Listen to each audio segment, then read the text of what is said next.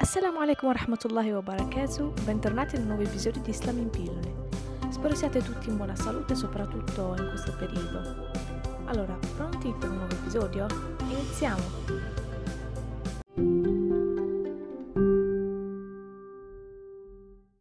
Oggi parleremo, o perlomeno introdurremo una figura islamica estremamente importante per tutti i musulmani, considerata un esempio da seguire per migliorarsi sia dal punto di vista religioso ma anche personale.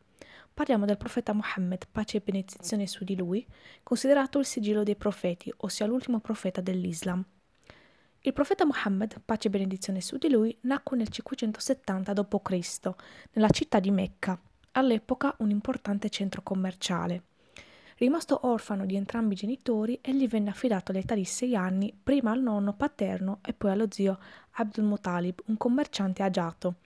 Muhammad all'età di otto anni divenne pastore, ma decise in seguito di, di, unirsi allo zio nei suoi viaggi e divenne così un commerciante molto onesto e cordiale, tant'è che veniva soprannominato El-Emin, ossia colui che è fidato.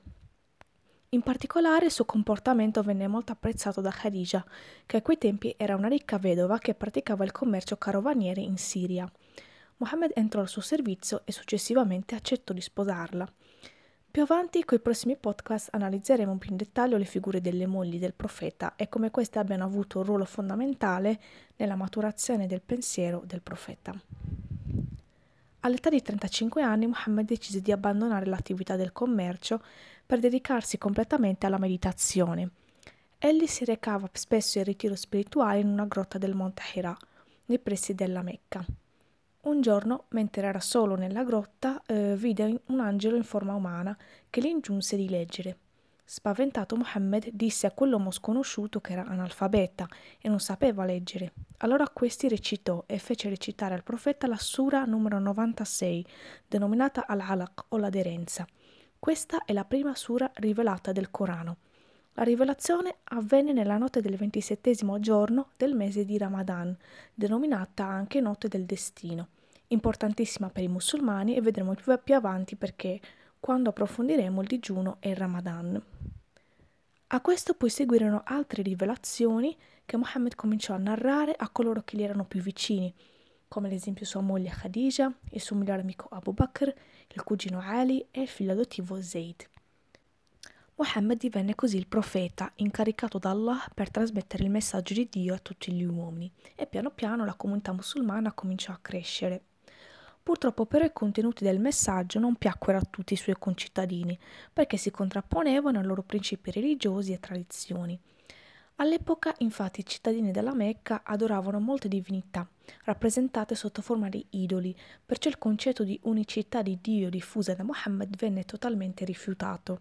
Le persecuzioni quindi contro i musulmani divennero sempre più intollerabili, tant'è che nel 622 d.C. Muhammad decise di fuggire alla città di Yatrib, conosciuta oggi come Medina.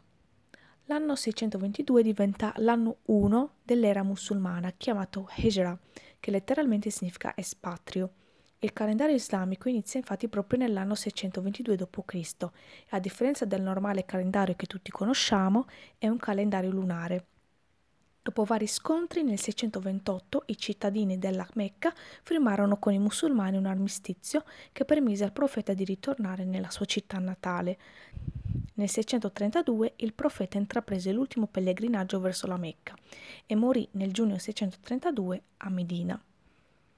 Allora, questa era una breve introduzione della vita del profeta Muhammad, pace e benedizione su di lui. In realtà la biografia è molto più vasta e più avanti avremo il modo di spiegarne i diversi aspetti e di concentrarci anche e soprattutto sulla sua personalità.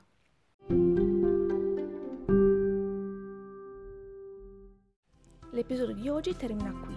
Spero sia stato di vostro gradimento. Ci vediamo al prossimo episodio, inshallah. Ciao!